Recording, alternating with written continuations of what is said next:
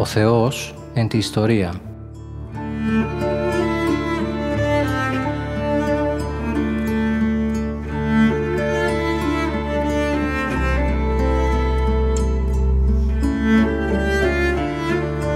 Περιδιαβαίνοντας την Παλαιά Διαθήκη με τον Μητροπολίτη Γόρτυνος και Μεγαλοπόλεως, κύριο Ιερεμία.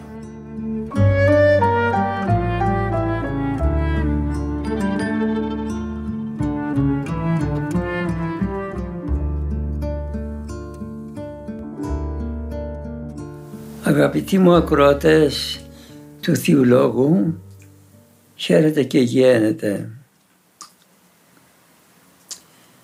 Στη σειρά των εκπομπών μας αυτών ερμηνεύομαι, είναι βαρύ το ρήμα το οποίο είπα, αλλά απλόντανα με λίγα λόγια το τι λέγει κάθε κανόν της Εκκλησίας. Και είναι αναγκαίο το μάθημα αυτό, όσο αναγκαίο είναι η ερμηνεία Αγίας Γραφής. Το ένα είναι η Αγία Γραφή και το άλλο συνιστά την Ιερά Παράδοση.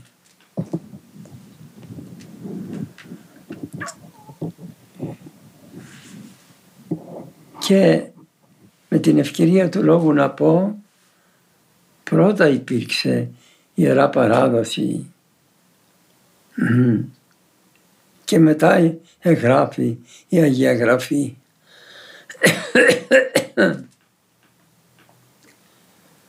Ζούσαν την πίστη οι αδελφοί χριστιανοί και από τα πρώτα χρόνια βεβαίως, αλλά διάφορα αιτίες, ανάγκες προκάλεσαν να συγγραφούν βιβλία για ορισμένο θέμα και έτσι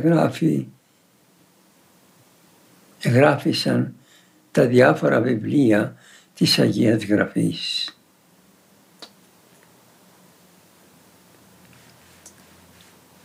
Βρισκόμεθα στον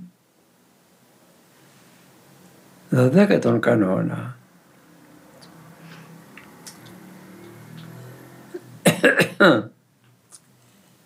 Είναι μεγάλη αμαρτία να περιφρονούμε τους Αγίους κανόνες, άλλο το να λέμε ότι είμαστε αδύνατοι να μπορούμε να τους εφαρμόσουμε. Θεέ μου, δώσ' μου τη χάρη σου να εφαρμόσω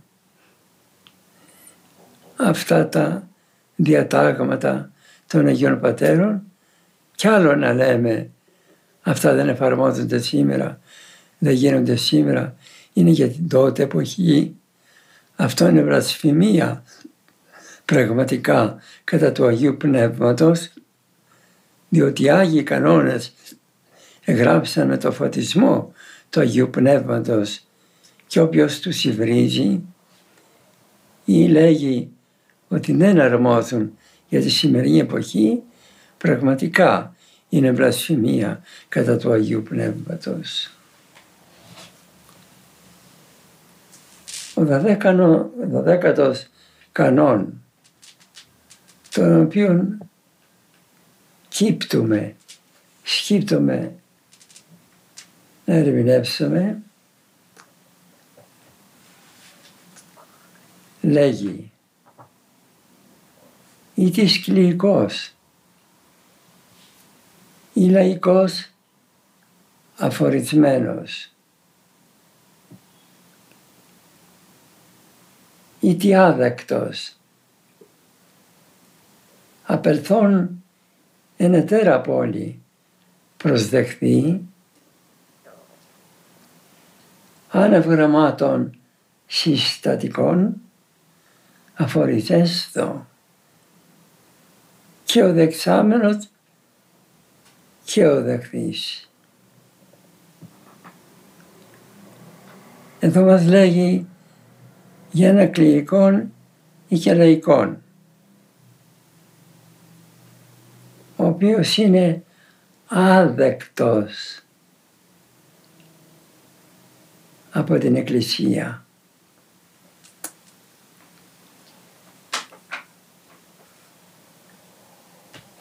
Φύγει από την πόλη, από τη Μητρόπολη, που θα λέγαμε σήμερα, από την Επισκοπή καλύτερα, στην οποία υπάγεται,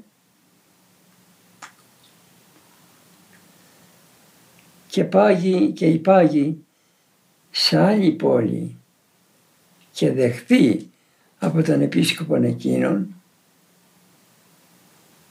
χωρίς να υπάρχουν συστατικά γράμματα από τον επίσκοπο από τον οποίο προήλθε, από τον οποίο είχε γίνει άδεκτος ή αφορισμένος, τότε να φορίζεται και αυτός. Μα δεν ήταν αφορισμένος. Όχι, μπορεί να ήταν άδεκτος μόνο.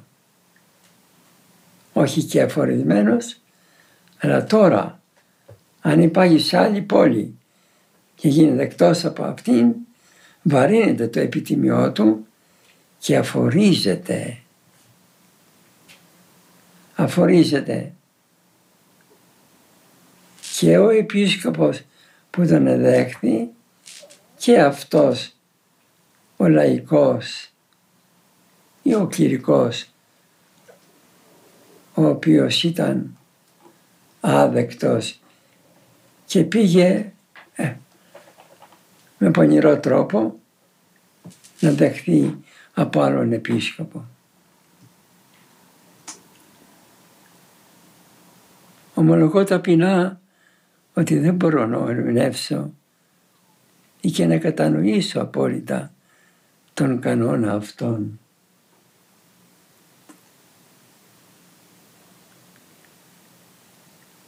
Τι σημαίνει άδεκτος?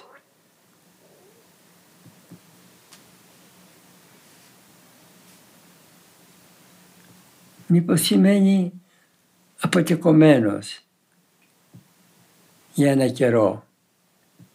Όχι δηλαδή αφορισμένος, αφορισμένος είναι βαρύ, αποτεκομένος για ένα καιρό, όπως λέμε εμείς για κάποιον, για κάποια που είναι άδεκτοι για τη Θεία Κοινωνία, γιατί έχουν τέτοιο επιτίμιο από το πνευματικό τους και είναι άδεκτοι.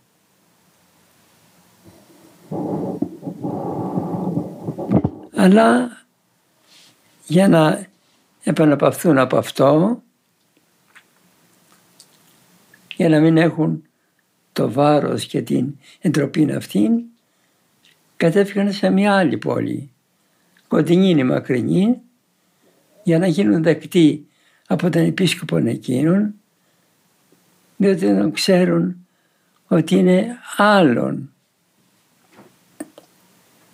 Έτσι, επί και στέρων φρονημάτων, ή και είναι φιλική προς αυτόν.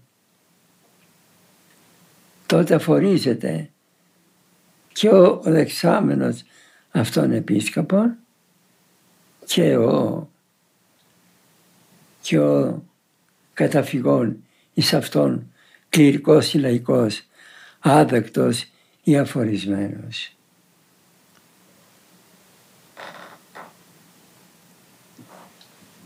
Η γενική του έννοια την οποία έδωσα, αυτή είναι περίπου, αλλά επειδή η ταπεινότης μου υπηρετεί την Εκκλησία ως επίσκοπος, θα πω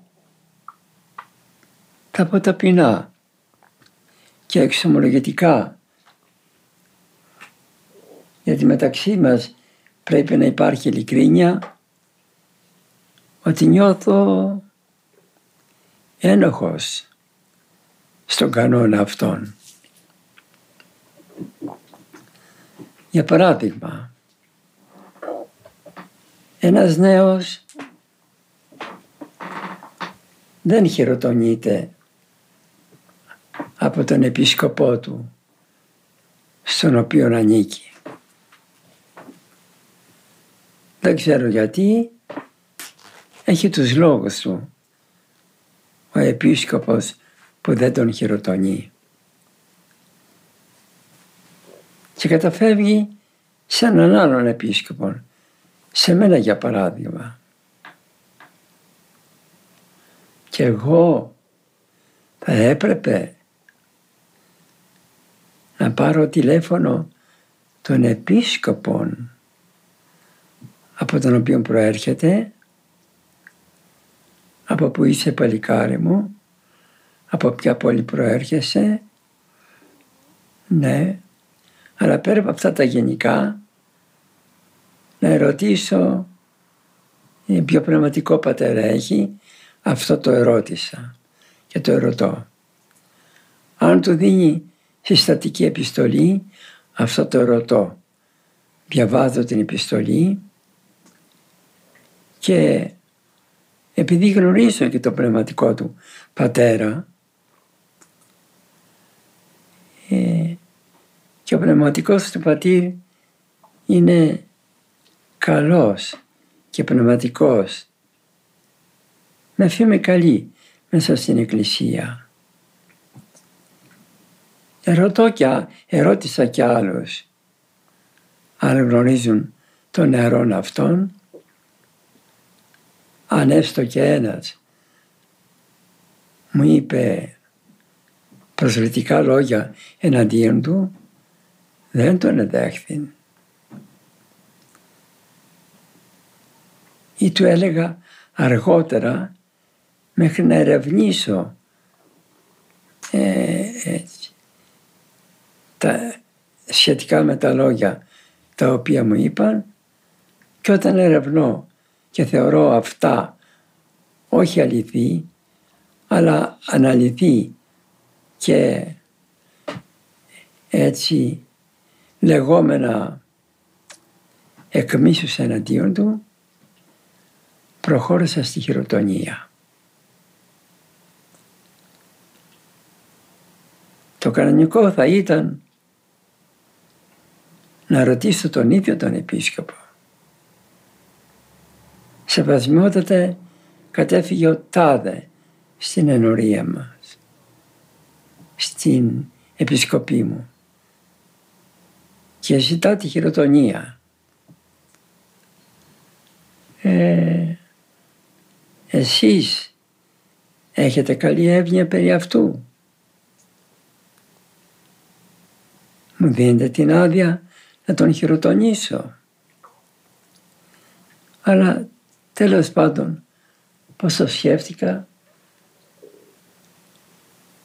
νομίζοντας ότι ο επίσκοπος έχει κάποια εναντιότητα, έτσι, για τον νεαρόν, ότι τον θεωρεί έτσι πολύ ζηλωτή, πολύ απρόσθεκτον και τα λοιπά, και επαρκούμε στα λόγια του πνευματικού ή στα λόγια των άλλων συνετών ανθρώπων και προχωρώ στην χειροτονία. Νομίζω όμως, κατά του κανόνα, αυτό που κάνω δεν είναι καλό. Το καλό έκανε, άκουσα επενετικά για τον Άγιο Κορίνθο, που μου είπε κάποιος αρχιερεύς ότι κατέφυγε ένας νεαρός, καλό παιδί φαινόταν, στον επίσκοπό του, από τον οποίο κατοίκητο, για να χειροτονηθεί. Αλλά φαίνεται ο νεαρός δεν είχε καλές σκέψεις, καλή γνώμη περί του επισκόπου και δεν πήγαινε όπου ο επίσκοπος λειτουργούσε στην επαρχία του. Και κατέφυγε στον Άγιο Κορίνθο. Ο ο αρχιερεύς, ο Άγιος Κορίνθου, πήρε τηλέφωνο τον αρχιερέα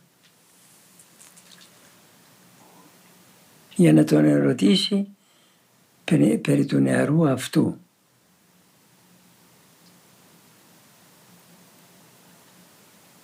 Και ο αρχιερεύς του απήντησε, σεβασμιότατε, Άγιε Κορίνθου, τι να σου πω, δεν ξέρω. Όσες φορές πήγα στο χωριό του, δεν τον είδα εκεί. Για μένα είναι άγνωστος. Πάντοτε όταν επισκέπτομαι ένα χωριό του ή παραπλήσιο χωριό του, δεν τον βλέπω. Και ο Κορίνθου είπε, ευχαριστώ αδελφέ, μου φτάνει αυτό, και δεν το χειροτώνησε. Βέβαια, επειδή κάνουμε ερμηνεία, πρέπει να λέμε και την άλλη πλευρά. Ότι ο νεαρός μπορεί να είχε κάποιο σκανδαλισμό, κάποιο δίκαιο παράπονο έναντι του αρχιερέως, της επισκοπής του. Και γι' αυτό δεν ήθελε να χειροτονηθεί στην επισκοπή του. Σε αυτό δεν μπορούμε να τον κατηγορήσουμε. Αλλά και είπε, θα καταφύγω στον τάδε αρχιερέα, τον Άγιο Κορίνθου, στον οποίο θα ωφεληθώ περισσότερο πνευματικά. Έτσι σκέφτηκε ο νεαρός. Σε αυτό δεν μπορούμε να τον κατηγορήσουμε. Αλλά θα έπρεπε, αφού πήρε την απόφαση να χειροτονηθεί, δηλαδή να μπει στην εκκλησία, στην οποία εκκλησία υπήγε το και ο επίσκοπος της επαρχίας του, και όταν θα πήγαινε στην επαρχία του για να δει τη μητέρα του, για να επισκεφτεί την πατρίδα του, θα έλεγε, εδώ επισκοπεύει ο τάδε επίσκοπος. Ξέρετε, χριστιανοί μου, στα πρώτα χρόνια δεν έλεγαν ένα χωριό με το όνομά του, με το όνομα του δημάρχου κτλ. Αλλά έλεγαν το χωριό με το όνομα του επισκόπου. Θυμηθείτε τον Άγιο Κοσμά τον Ανατολό που έλεγε, αν με ρωτάτε από πού είμαι, είμαι από την επαρχία Απόκουρου και του Αγίου Άρτης και Ναυπάκτου.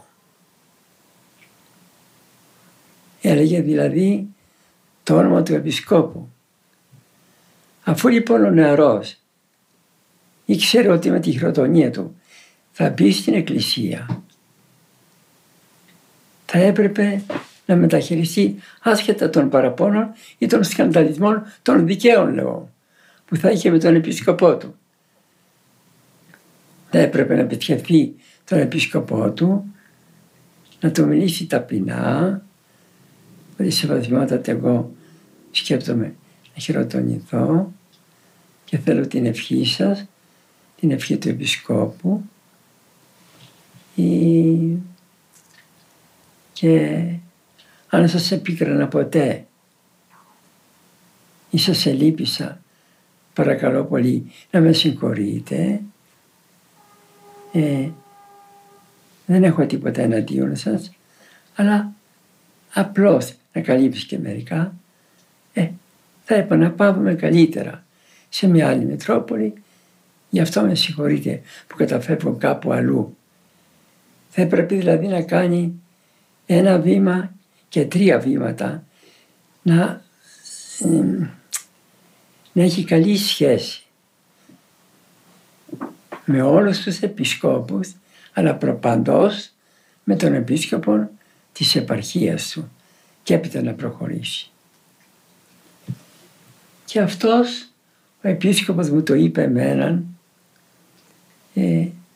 ως ανεπρόκειτο από το Θεό, για να πώς να πολιτεύομαι κι εγώ, και το απήντησε: ευχαριστώ Άγιε αδελφέ, Άγιε Δέσποτα,